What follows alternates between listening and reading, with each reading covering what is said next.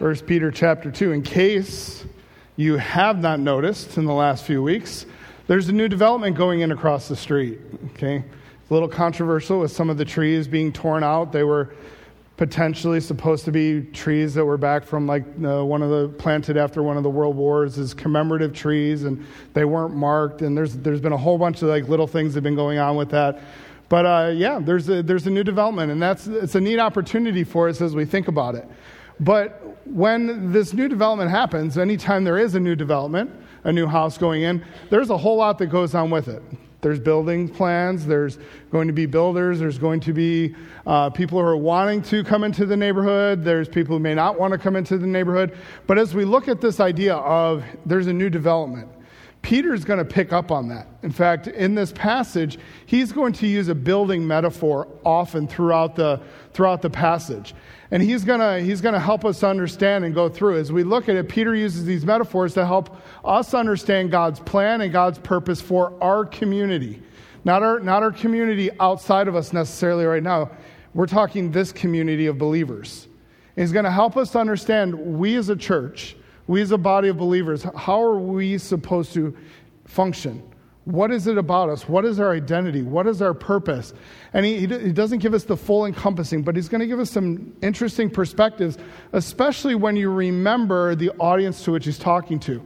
Those who are battling through exile, those who are battling through chaos and difficulties in their worlds and tumultuous times, and they're really trying to feel out where they're at and how they fit in this new perspective in their life. And so to keep with Peter's metaphor as we go through the passage, we're gonna, as I put in the notes, we're gonna hammer our way through. That's my little construction pun for the night. Okay. We're gonna hammer our way through and look at the builder, we're gonna look at the materials or the foundation, the base. We're going to look at the blueprints, the builders, the building tenants, all those different things. A bunch of B's fell out really nice for alliteration, so we sort of just kept going with it. But let's start there in verse number 4. Peter looks at, and we pick up, and there, it seems like an abrupt transition, but there is some logic as you look back. We're not going to take the time to go back to all of the Psalms where he talks about taste and see that the Lord is good. And just before it talks, like two verses earlier, it talks about to you who are coming. And it seems to be Peter it has some train of thought as to why he changes that. But he talks about to you who are coming, or those who are coming to him, he talks about in this passage. And what he's saying is this metaphor that I'm going to start building on. He says it starts with salvation. To you who came to him, as you've come to this one, and he's gonna declare who this one is. So he says, as you've come to him, what's happened? What has changed? He's been doing that for a whole chapter already. What has happened to us that we've been born again? When we have come to Christ, what changed? And he uses all of chapter 1 to do that, and he continues laying out this theological framework for us in chapter 2. He says, as you come to him, as to a living stone. Now, when we look at this idea of a living stone, he uses a word that's really unique here. He uses the word lithos, which is a stone that has been cut or dressed or hand-hewn for building purposes. I think it's a really interesting point in this passage to make, a total side note. But when we talk and we understand people believe that Peter is the rock upon which the church is built, upon which he is the first pope.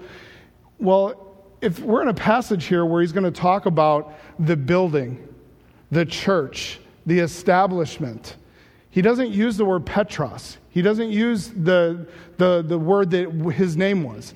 He uses a completely different word. So he's not even looking to identify himself. He's going to identify a different stone. He's going to talk about this stone that is living, a stone that has been dressed, that has been cut for a specific purpose. And he's going to use this term a number of times throughout the passage. Now, we all understand rocks were the main building material. Even today, you go to the Middle East, you're not going to find 2x4s laying around. Wood was scarce. We have a lot of wood here, although those of you who have been doing building projects over the last year or so, you know the wood prices have been through the roof. Well, in the Middle East, stone was the main building material, and so he's going to use that to help us understand this building project. And so as he talks about it, the stone is a symbol of strength. That's why they built with it. There was a solidarity to it. It was strong. It was unified. It was together.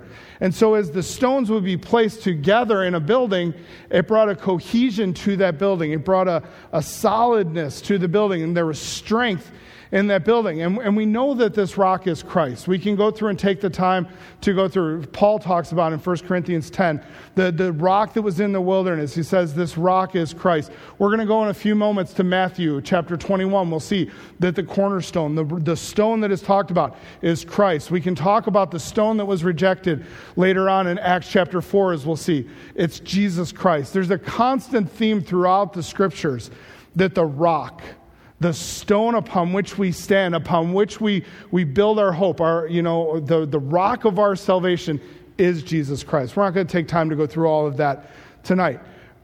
But what's interesting about this stone is Peter uses a term that really it's an oxymoron. Now I know some of you are going to be disappointed to find out that your pet rocks from the 70s were not really living. Okay, how many of you had pet rocks? Anybody have pet rocks? Anybody going to admit you had pet rocks? Nobody's going to admit they had pet rocks, okay? But that whole idea, we understand. Stones are not alive. They're dead. They're inanimate. They're not even dead because they never were alive. There's no life to them. And yet Peter says this stone upon which we stand is living. It's alive. There is substance to it. There is life to this. And Peter really likes that idea of living, doesn't he? I mean, think back through. He's talked about a living hope in chapter 1. He's talked about the word is living. Now he's going to talk about this stone is alive. And so Peter is looking and saying, there is life that is found through the word. There is life that is found through Jesus Christ. And he says, we build upon that. So this stone is alive. Why? Because this stone rose again. It did not stay. He did not stay in the grave. Our living hope is built upon the resurrection. Our hope upon Jesus Christ. It is there because he is the stone who rose again. He is alive. And so as we look at this, go a little bit further in the verse. It says, to whom coming as unto living stones, disallowed indeed of men, but chosen of God and precious. You're going to see these contrasts go through this passage. You're going to see the one side, the other side. You're going to constantly see this. The idea of disallowed by men is the idea of it was rejected. This living stone was rejected by men. Now, the idea of disallowed has the idea of they examined it, they looked at it intently, and they rejected it because they found that it had no value. Now, think about that in relationship to the metaphor that Peter's drawing here. The rock is Jesus Christ. There were those who evaluated Jesus. There are still those who evaluate Jesus, and they find that he has no value to their life. That they reject him because he has nothing to offer them, or they feel that he has nothing to offer him. But this rejection is part of what? It's part of God's plan. Look how he unfolds it. He says, but chosen, this stone, this living stone, Jesus Christ, was chosen of God and is precious or is honored by him. So this is not a mistake that Jesus Christ was rejected. God understood that he would be rejected. It was prophesied that this stone would be rejected. We'll see that in a few moments out of Psalm 118. So we have this stone, the base, the stone of Jesus Christ. It is the foundation upon which we are established, upon which this building that God is going to build is established. He is the base, the foundation, the rock of our faith. And it is a living faith. We don't serve. We are the only religion, we're the only faith group in the world that serves a risen Savior, that is alive. It is not our God is not dead. Our God is not still in a tomb. Our God is not just an image. Our God is alive. And so that is the living rock upon which we base our faith upon. So then we go to the building in verse 5. As you go to verse 5, Peter says, you also, as lively stones, are built upon a spiritual house. So he looks and he says, because we came to this living stone, Jesus Christ, through our faith in this resurrected Christ, because we've entered into this relationship with him, we partake in the divine nature of God. We become more and more like him. Flip over a couple pages of 2 Peter. 2 Peter chapter 1, verse 3. one page probably in most of your Bibles. According to the divine power, hath given unto us all things that pertain unto life and godliness through the knowledge of him that hath called us to glory and virtue. We partake in the divineness, the divine nature of God. So the fact that our God is alive, that we are now living, and we will live because we are not going to experience that death of eternal separation, but now we will be alive. We are partakers with him. We partake in his strength, in his security, in his surety. When anyone comes to Christ, what he's saying here is a new stone is added to God's spiritual house. So we look at it and say, okay, when someone gets saved, they are being built and added unto a spiritual house that is being established. We are being built. We are the stones. You and I, we are called living stones. We are lively stones. Just like Jesus Christ is the living stone, we partake in his life. Now, we are the stones that are going to be part of this building. It's not a physical stone. We don't transform into this, you're marble, I'm granite. We all get put together and we become. That's not the idea. He's using this picture to say we're not physical stones. He's using that metaphor, but we are hewn out. We are stones which are unique, which are different. That's that word lithos. And they're used for a purpose. Those stones are going to be put together. They're going to be cut and carved and shaped to be part of something. We're not cookie cutters. And I think this goes two different ways to be thinking about it as we look at it. We all have different gifts. We all have different abilities to be used that the Spirit has gifted us and enabled for what purpose? For the body. For the church, for the building that God is building up. And so as he carves us, as he shapes us to put us into place, he's using our gifts and our abilities and our talents to be able to be used in local church service for the body of Christ and for the building to be built up. Now the building, remember again, it's not going to be a physical. It's not physical stones. It's to build up you and I. That's what your gifts and talents and abilities are going to be used for. To encourage one another, to exalt one another, to lift each other up, and to strengthen the body of believers. And then, the other idea I was thinking of too is, sometimes we get the idea that we have all the answers, and if everybody doesn't see everything my way, obviously they're not going to heaven. But the stones are different. They're unique. For those we may have people even in here who don't agree on all the topics, but guess what? We still agree on the gospel. We still agree on Jesus Christ. And so there will be some differences that happen at times. That's part of our ability as priesthood of believers. We'll talk about that in a few moments, to be able to do that. But these stones, what are they doing? What does he say? As lively stones are being built up into a spiritual house. So these hewn stones, you and I, as we've come to Christ, God is now shaping us. God is working in us. God is directing as the master architect, the master builder, and he is shaping us and making us to be more and more beneficial for this body, for whatever body we become part of, the local church. It's a local church perspective that is being talked about. It's not an uncommon thought or term to be used to talk about us as stones. Historians talk about the king of Sparta. And he would always brag about the walls of Sparta. The walls of Sparta will never fall. The walls of Sparta are great. And one of his adversaries, people came in and was looking around Sparta, and he's looking around, he's like, where are these great walls? Where are these great walls you keep bragging about? And he said, these be the walls of Sparta. He points to his citizens, and then he points to his military. He says, every man is a brick. Everyone that is robed in his armor and is ready to fight. And we know historically that the Spartans were vicious, they were strong, they were a great entity, but they all understood the importance that each one stood when they stood side by side, the strength that they had together. As we are stones together, being built up together into this body, we have to strengthen each other. We have to stand firm with each other and understand our responsibility for me not to do things, for me to set aside and say, I'm not going to do anything. I'm going to take a break. I'm going to leave that to other people. That causes others to have to step up And then that could potentially cause burnout for somebody, or it could cause somebody to be frustrated. We all have abilities.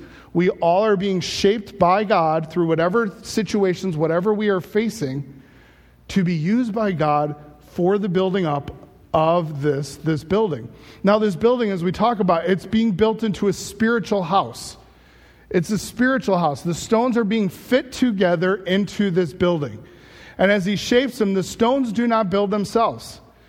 I mean, we'd all be pretty amazed if we could watch and, see the stones start walking across and start shaping and putting themselves in place.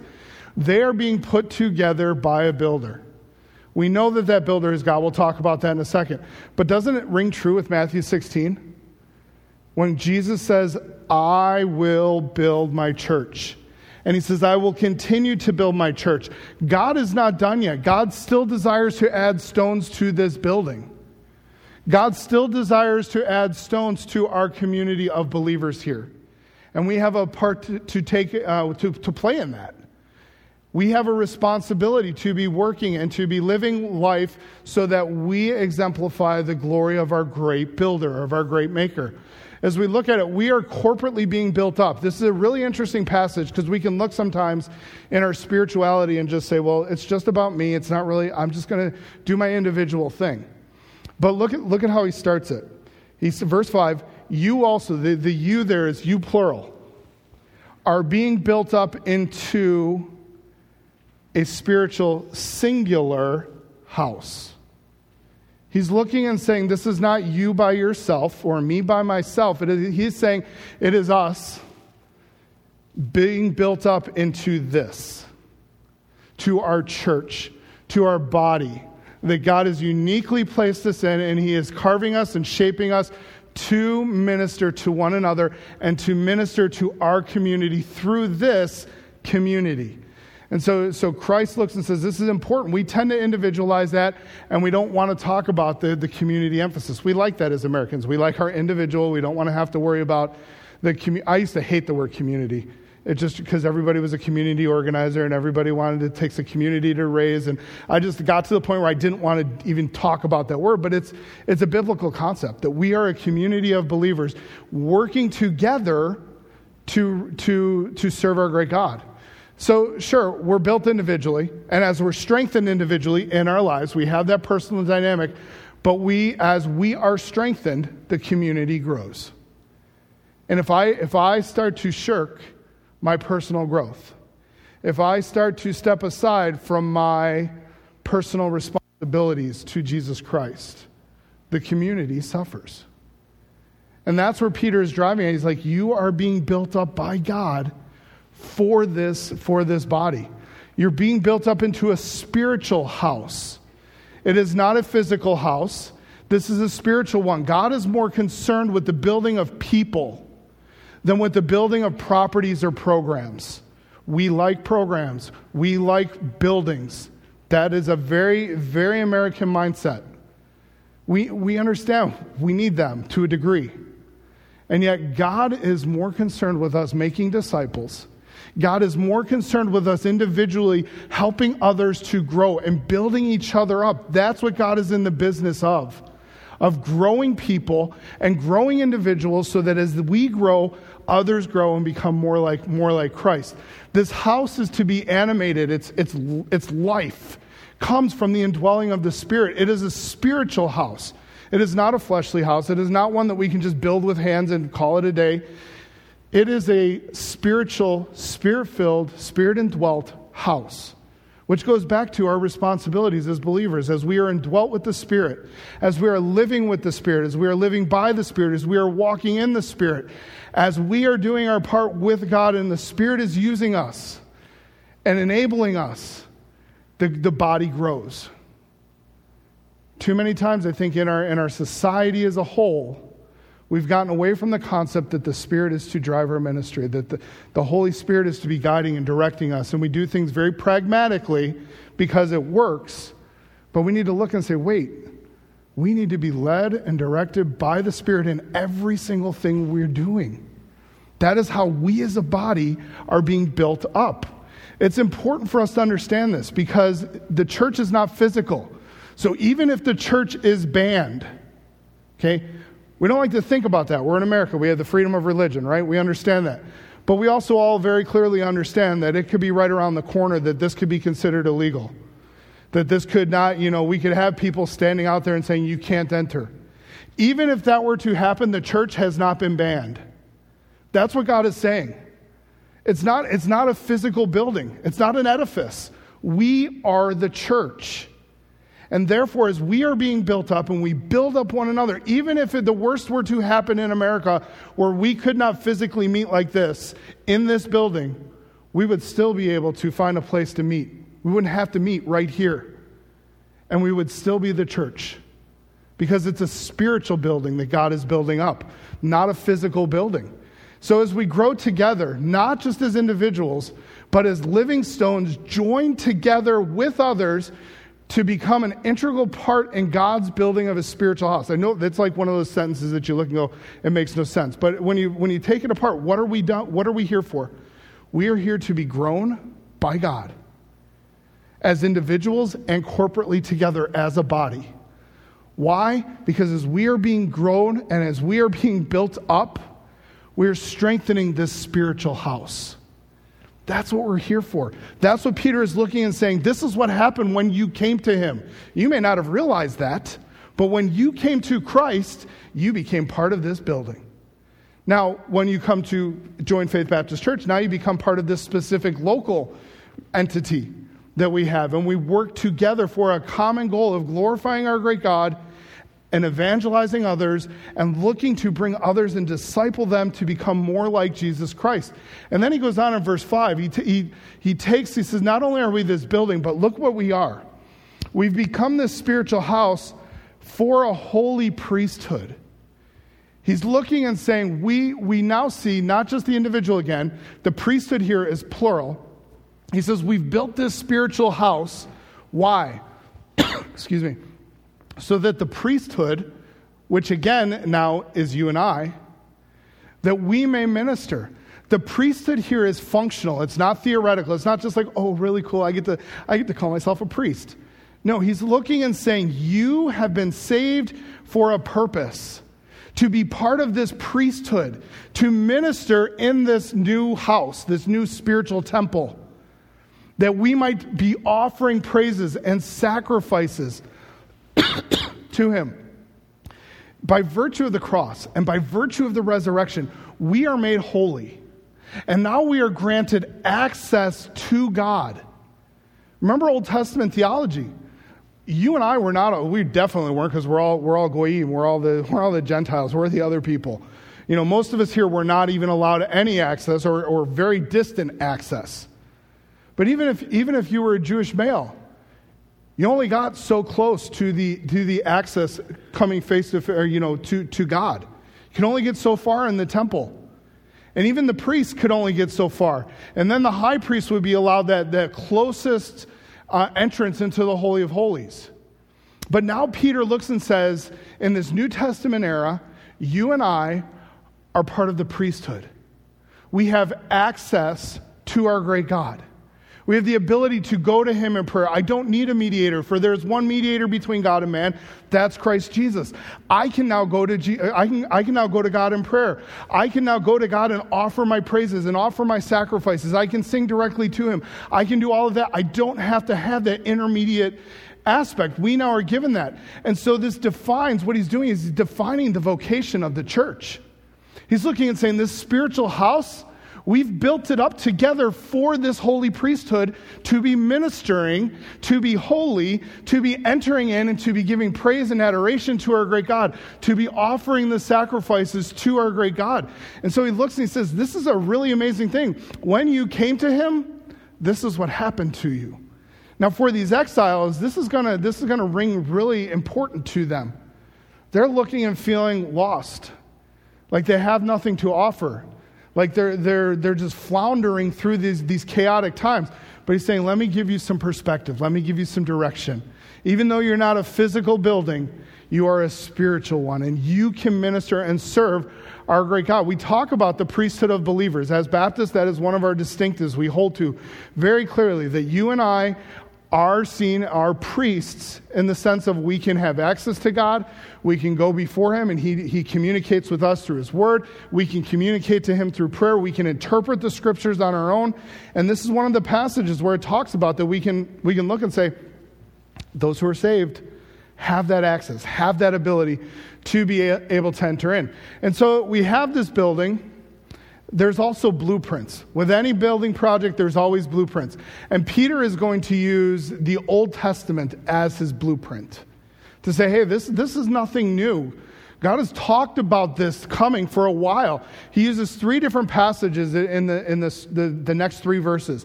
He's going to refer to Isaiah chapter 28. He's going to refer to Psalm 118. And then he's going to refer to Isaiah chapter 8 again.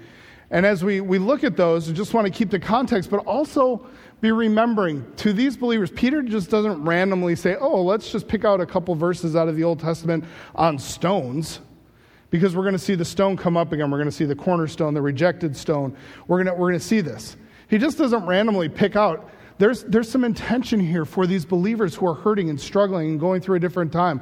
Now, I don't know about you, but I don't like Bob Ross, but everybody knows when you see Bob Ross, it's all about painting. I read an article.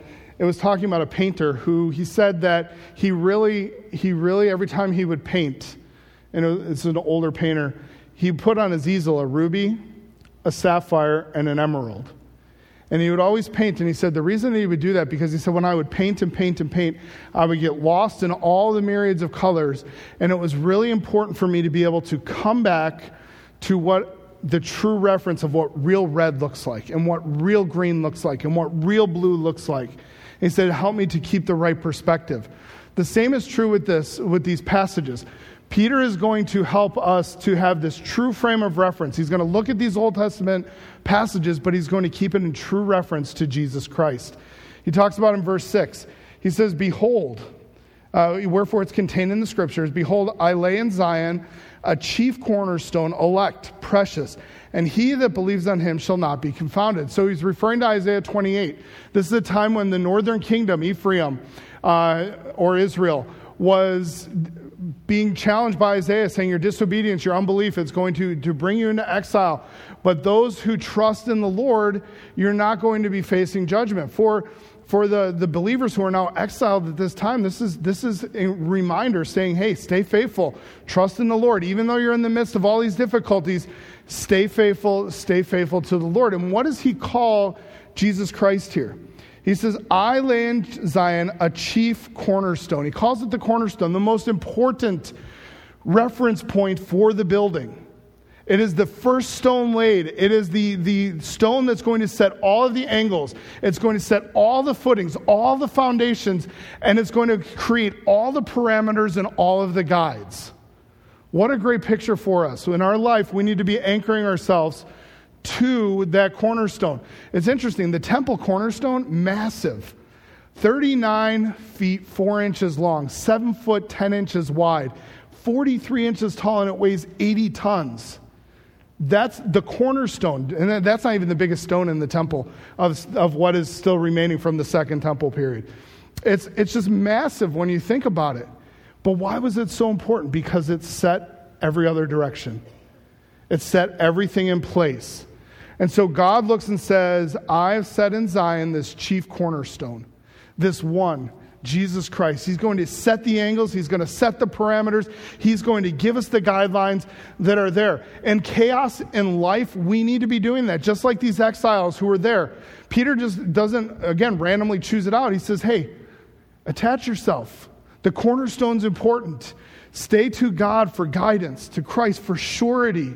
And so as we go through these chaotic times, our foundation, our cornerstone is the one who sets our guidelines, who sets our angles, who sets our trajectory, sets everything else based upon Jesus Christ. Then he goes into verse 7 and he quotes another passage. The stone which the builders disallowed or rejected, the same is made the head cornerstone. This is coming from Psalm 118 and verse 24. In the psalm here, it's a picture of the king returning. If you remember the psalm, it's a very familiar psalm if you read through it. The idea is that the king is returning, and there's praise and there's some adulation, and yet the people all around, the nations around, are rejecting him. The nations around are like the bees who are buzzing. They're like those who are coming against him, and there is this pushing against. And so the king feels very, very, very much struggling and oppressed from all the nations around. And so this passage then has in the middle of it this reference of the stone that is rejected. And Peter and Jesus both use it. In fact, go with me to Acts chapter 4. I'm going to read from Matthew. I'm just going to remind you of Matthew chapter 21. You know the parable. In Matthew chapter 21, the parable here is the one where the tenant farmers, they're there, and the owner of the field send up an individual, and they do harm to the individual, and they send another one, and they send another one. Eventually, they send the son, and what happens to the son? They kill the son, remember? They reject the son completely. And in the passage there, Jesus is then going to quote this passage. He says to the Pharisees, he will miserably destroy the wicked, amen, and will let out his vineyard unto the other husbandmen, which shall render him the fruit in their seasons. Jesus said to them, did you never read the scriptures? The stone which the builder rejected, the same has become the head of the cornerstone, this chief cornerstone. This is the Lord's doing, and it's marvelous in our eyes. And the chief priests and Pharisees, 2 verses later, they perceived that Jesus was one, talking of them who rejected Christ, and that he was talking of himself being the chief cornerstone. Now, if you go to Acts 4, which you're there, I'll jump and catch with you. Peter and John are there, and they've healed this individual, and then they're being challenged by the religious leaders and saying, by what authority, what right do you have to be doing this? And they looked at him, and they said, verse 8, then Peter, filled with the Holy Ghost, said, you rulers, people, the elders of Israel, if we this day be examined of good deeds done to this impotent man, by what means he is made whole, be it known unto you and to all the people of Israel, that by the name of Jesus Christ of Nazareth, whom you crucified, so they're the ones who've rejected him, they're the ones who've crucified him, whom God raised from the dead, even by him does this man stand here before you whole. This is the stone which was set at naught of you builders, which has become the head's cornerstone. And he's referencing again Psalm 118. He's looking and saying, Peter looks and says, the one you've rejected, Jesus Christ. He's the one who is this chief cornerstone. He is the one who is here, that is solid, that we are going to have here. And he calls it the rejected stone in the passage, verse 7. The rejected stone, much has been made about, okay, is it the head of the corner? Is it the keystone, or is it a cornerstone? I personally believe it's still the concept of the cornerstone, because the next verse they're going to talk about stumbling. I don't know if any of you have ever stumbled over a keystone, which is at the top of an arch. If you do, let me know how you did it. But it just seems to be that perspective of something that is there, that is there. When the Jews rejected Christ and had him crucified, they think they won a victory. But they didn't. It was part of God's plan. He looks and says, the stone which the builders disallowed, the same as the head of the cornerstone. And we're going to see in a couple verses here that this is the one who was chosen by God. That this was part of God's plan. Peter refers to it in Acts 4. God knew what he was doing. This was all part of God's plan, because evil will not triumph. Even when you're in exile, even when you feel rejected, even when it feels like we've lost, in the end, we have not. God is in control. And Peter is reminding those individuals, hey, Jesus Christ was rejected. And yet, it was all part of God's plan, because God will have the final victory. That is our hope. That one day we will be vindicated, that one day we will enter into heaven, and we hold fast, and that's what he's laid out for a chapter and a half already for us. And so this stone becomes this rock of stumbling for some. It's a rock of offense. Israel is being warned to fear and trust the Lord rather than other nations in Isaiah chapter 8 here, the verse that he's quoting out of in verse 8. And the cornerstone has caused many to stumble. Has it not? Has Jesus Christ not caused many people to stumble, to really face, and they reject that. Now, what happens in verse 8, look in verse 8. It's a sticky wicket, okay? If I could skip it, I would, but that's not my place. We need to work through even the hard passages of Scripture. And to a stone of stumbling and a rock of offense, even to them which stumble at the word, being disobedient, whereunto also they were appointed. Okay, so were these individuals appointed by God to reject Jesus Christ?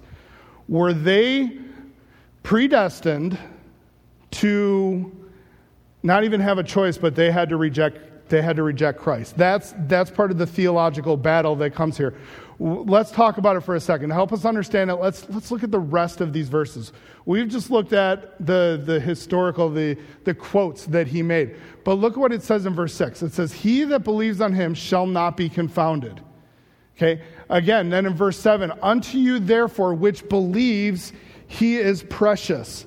So there is belief that is occurring here. But then in the second half of verse 7, but unto them which be disobedient, the stone which the builders disallowed, those who are not following, even to them which stumble, being disobedient, verse 8. So you have this contrast that is set up by Peter, very clearly laid out. Those who are obeying, those who are following, those who have faith in Jesus Christ, the stone, the cornerstone, the chief stone, and then those who are not obeying the word, the gospel, those who are rejecting the stone. So this contrast here, those who believe on Christ will not be put to shame, it says.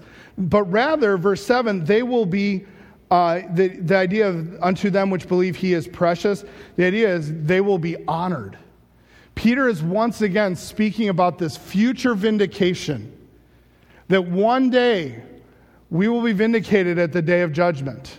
Why? Because not because of anything we've done, but because of our belief in the stone, our belief in Jesus Christ, our belief in what Christ has done for us. But those who reject the stone, those who are disobedient to the gospel, the word that it's talked about there in verse number 8, even to them that stumble at the word, being disobedient, those who refuse God's word, they're destined to stumble over Christ. As they reject God's word, as they reject the gospel, what's going to happen to them? They're going to stumble over Christ. They're going to battle with who Christ is. And there is going to be this aspect. What's the opposite of future vindication? Future what? There's future judgment, isn't there? It's future punishment. It's very clear. You take the contrast as it lays out here. The punishment, the process of judgment is being appointed unto these individuals. Those who reject, those who push away the stone, those who disobey the word of God, what is appointed unto them? Not the future vindication, but the future punishment. No person, it's not the person that is predestined here, but it's the process and the punishment of all who reject Christ. That is what's being appointed at the end of verse 8. So as Peter looks and says, we're drawing a contrast. There are those who believe. There are those who have rejected. And for those of you who believe, there is this future vindication that one day we will enter into the beautiful gates of heaven, and that all of our hope and all of our misery that we've faced, we will be set right. We will be part of that final victory. For all of you who have refused and you have rejected Jesus Christ, he looks and he says, there is an appointment for you. It is punishment. It is the wrath of God. There will be no final vindication. You have rejected the one who is able to save you. So don't get lost in all of the extra theology there. Look at the contrast of what is happening. And Peter's he's drawing it out to them, saying, you're not this anymore. You've put your faith in the stone, the rock, the chief cornerstone. And despite all the chaos, despite all the strugglings that you are facing and all the difficulties, even with the persecution, one day, our hope is in Jesus Christ. And we will be vindicated, and we will be able to enter into that. And then he moves further with this contrast. Look at verse number 9 again. You're going to see, but you. He comes back to us. Verse 8, he's talking about those who have rejected, those who are stumbling over Christ. And he's going to talk about the building tenants to a degree, even though we're the building. It talks more specifically about us right now. As this building, as believers, what does he say? He continues to contrast the living stone to the rejectors of the stone. And he shows us how our identity as a church, as a body of believers, as a building being built up together, as this spiritual house of God, what is our identity? He says, we are a chosen generation, verse number 9. You are a chosen generation. He references, Deuteronomy 7 talks about Israel being the chosen people of God. But now he's going to use this same terminology to us. He's going to say, we as believers are God's chosen people. We have not replaced Israel. We know that during this time period, during the church age, we are the entity, the program through which God is working. Israel is on a parenthetical timeout. They're going to come back into play when we get to end times. But right now, we are God's chosen people. He says that's a unique and special place to be. It's now applied to us. We haven't replaced them. We are chosen to be his people. Not just these nebulous whoever's out there. We are specifically special to God. He goes on and he says, we are a royal priesthood. This priesthood serves a king. It has a kingly line. We serve this and we partake in this royal dynamic. That we are now the priesthood of the great king. That as we are here and we enter into this building, this spiritual building that God is building up, all of us together, we get to serve each other and we get to serve our great king. That's what God is looking and saying, when we got saved, that's part of why we got saved. To serve him, to serve each other. In the Old Testament, the priesthood was to mirror to the nations the glory of God so that the nations would see that no God rivals the Lord our God. Now think about that statement in light of our lives. We are to mirror our great God, the glory of our great God, so that others look at us, they understand, and they begin to believe. Nothing, no one, no other God, no other deity compares to our great God. We're the royal priesthood, serving in God's spiritual house, serving God's people. We are to be doing that. We are appointed as a royal priesthood. And he goes on and he says, we are a holy nation. God has set apart the church for his use. And the individual believers, we have a valuable contribution to make to this church. You may say, I have nothing to offer. That is not theologically true. You have something to offer. Every single one of us spiritually does. And when we neglect that, it harms the body. He goes on, he says, we're a peculiar people. Now this verse has often been, I think, misaligned, misappropriated. It's not the idea of we're supposed to just be odd fellows, odd people who are just out there. Yes, there is a difference. There ought to be a difference between how we live and how the world lives. I understand that. The wording here for peculiar is literally, we are a people for his possession. It is not the idea of, well, you need to dress like a dork because that's what Jesus Christ demanded. That was my childhood. That's not what it's saying. It's not supposed to be we're just odd. No, the idea here is we are his unique, special possession. So as we look at it, we belong to him. He owns us, and therefore we have value because we are a possession of his. We are not appointed as a royal priesthood. Sorry, we'll fill that one in here in a second. Think about this. How much would you pay for that door? Old, dilapidated. Would you pay $6,300 for it? Nope, I wouldn't. Now, some of you might because that was Paul McCartney's door. Okay, and it went for $6,300. Who's Paul McCartney about? No, I'm kidding. It went for that. This shirt, would you pay $22,500 for it? If you're a crazy Elvis fan, you might, but that's what it went for. Would you pay for this chair $395,000 just because J.K. Rowling sat on it while she wrote all her Harry Potter books? Someone did. Why are all of these items valuable? It's because of who owned it. And people have ascribed worth to those items.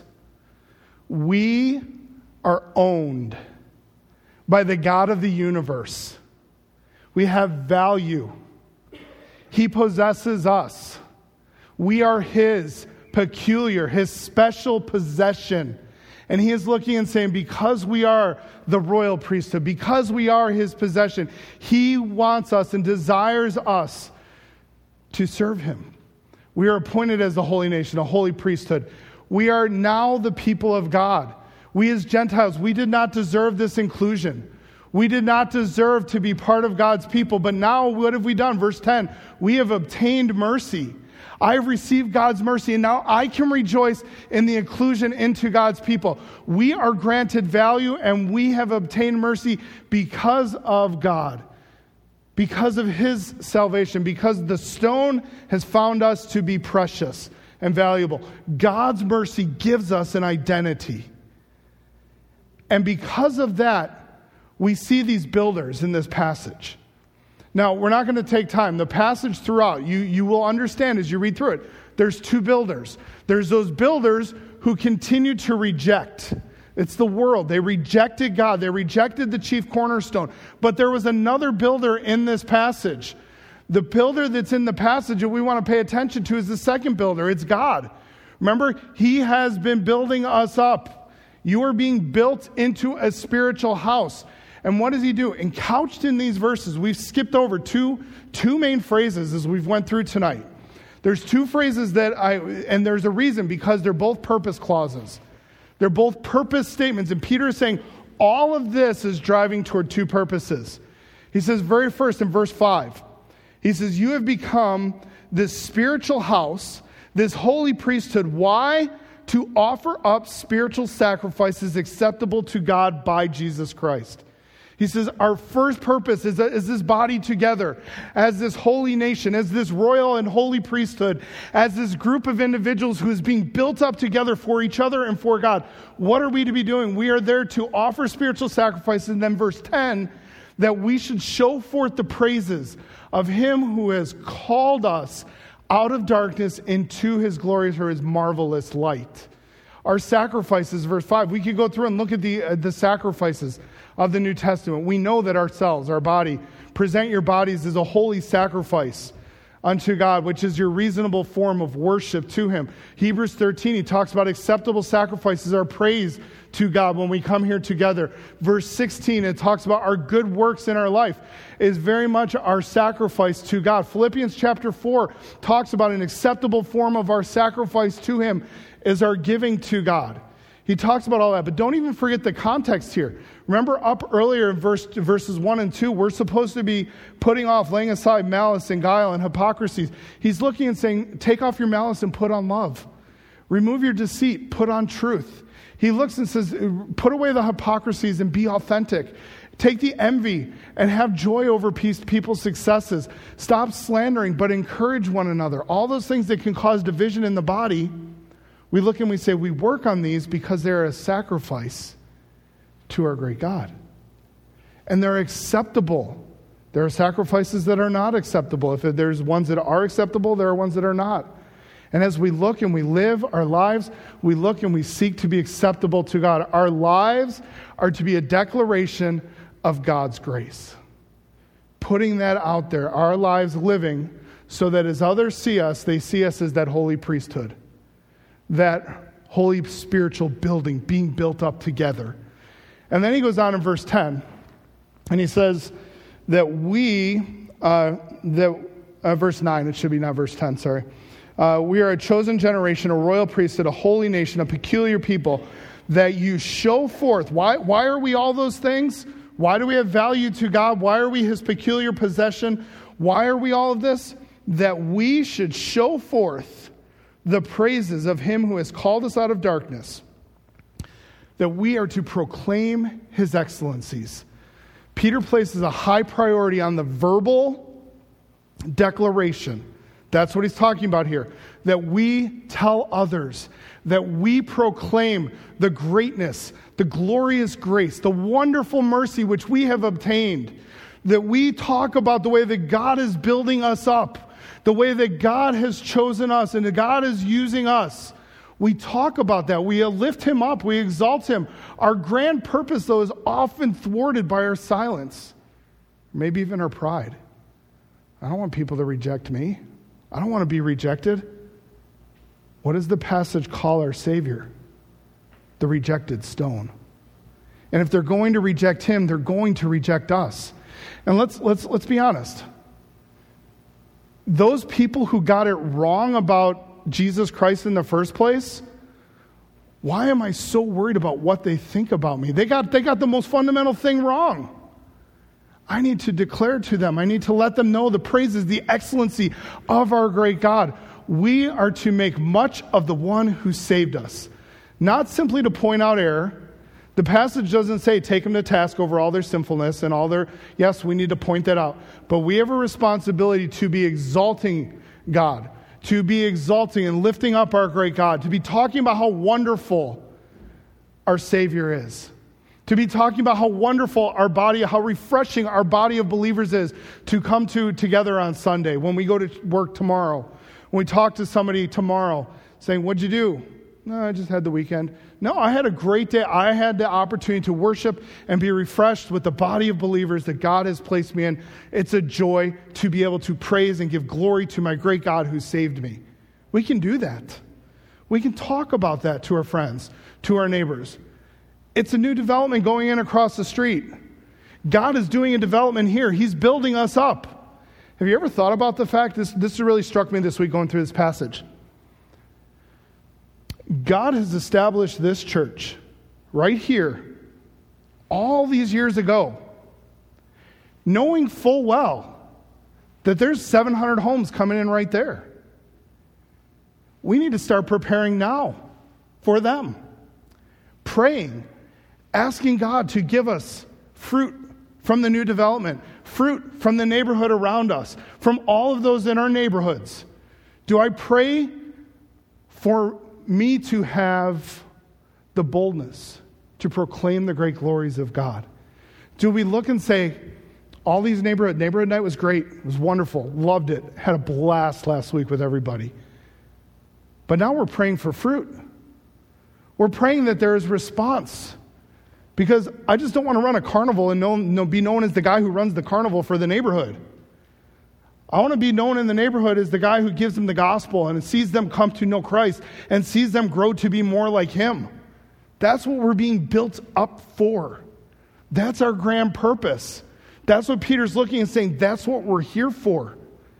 To be a royal and holy priesthood and exalt and praise the great name of God, because we are God's building. We're a spiritual community to live for him and declare him to our community. How are we doing on that this week? Let's look for opportunities. Let's start praying for the development that's going in across the street. Let's start praying for our communities. Let's not just do that, but let's now work at the verbal praise of our great God, to start declaring him. You can do it. I know you can do it, because God has said you need to do it.